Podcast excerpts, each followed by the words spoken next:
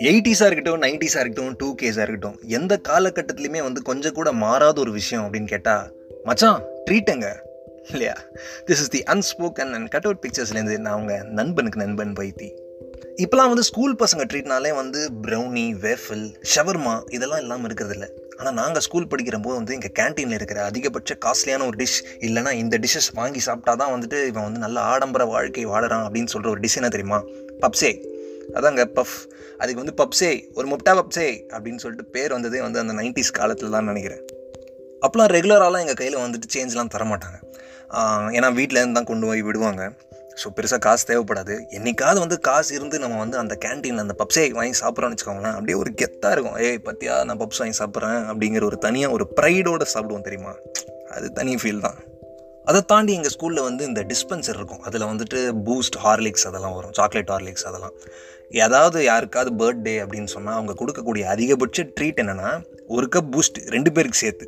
அதுதான் எங்களோட அதிகபட்ச ட்ரீட்டு ஆனால் ஒரு இருபது பேர் வாங்கி குடிப்போம்னு வச்சுக்கோங்க. அஃப்கோர்ஸ் ஃபுட் ஐட்டம்ஸ் வந்து காலத்துக்கு காலம் டெக்கேடுக்கு டெக்கேட் மாறிட்டே தான் இருக்கும். ஆனால் அந்த ட்ரீட் நிஜமாவே வந்துட்டு ஃபுட் வாங்கி சாப்பிடணுங்கிறதுக்காக தான் ட்ரீட் வந்து வைக்கிறோமா? இல்லை எல்லாருக்கூடையும் சேர்ந்து டைம் ஸ்பெண்ட் பண்ணணும் அப்படிங்கிறதுக்காக வைக்கிறோமா?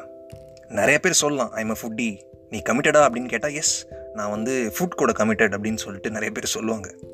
ஆனால் ஆக்சுவலாக இந்த ட்ரீட் அப்படின்னு சொல்லிட்டு நம்ம ஒன்று வைக்கிறதே வந்து எல்லோரும் சேர்ந்து டைம் ஸ்பெண்ட் பண்ணுங்கிறதுக்காக தான் இல்லையா?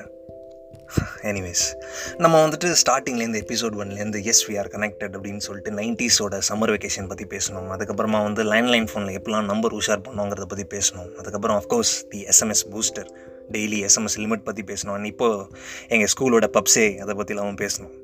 நம்ம லைஃப்பில் இப்போ நம்ம என்ன பண்ணிகிட்டு இருந்தாலும் எந்த ஸ்டேட்டஸில் இருந்தாலும் இந்த மாதிரி ஒரு லாக்டவுன் சுச்சுவேஷன் இந்த மாதிரி ஒரு க்ரைசிஸில் நம்ம உதட்டில் சின்னதாக சிரிப்பு கொடுக்கக்கூடிய ஒரு விஷயம் வந்து நம்ம மெமரிஸ் தான் இல்லையா? அதை பற்றியெல்லாம் பேசும்போது அந்த காலத்தை வந்து திருப்பி ரிலீவ் பண்ண மாதிரி இருக்குது அண்ட் அந்த கேங் கூட திருப்பி ரீஜாயின் பண்ண மாதிரி இருக்குது ஸோ வாழ்க்கையில் நம்ம எவ்வளோ வேணால் சம்பாதிக்கலாம் எவ்வளோ சொத்து வேணாலும் சேர்த்து வைக்கலாம். ஆனால் என்றைக்குமே அழியாத ஒரு சொத்து வந்துட்டு நம்ம சேர்த்து வைத்த மனிதர்கள் மட்டுமே. ஒன்றில் தப்பாக நினச்சிக்காதீங்க. நைன்டிஸ் டாபிக் முடியுது அதனால் சின்னதாக ஒரு கருத்து.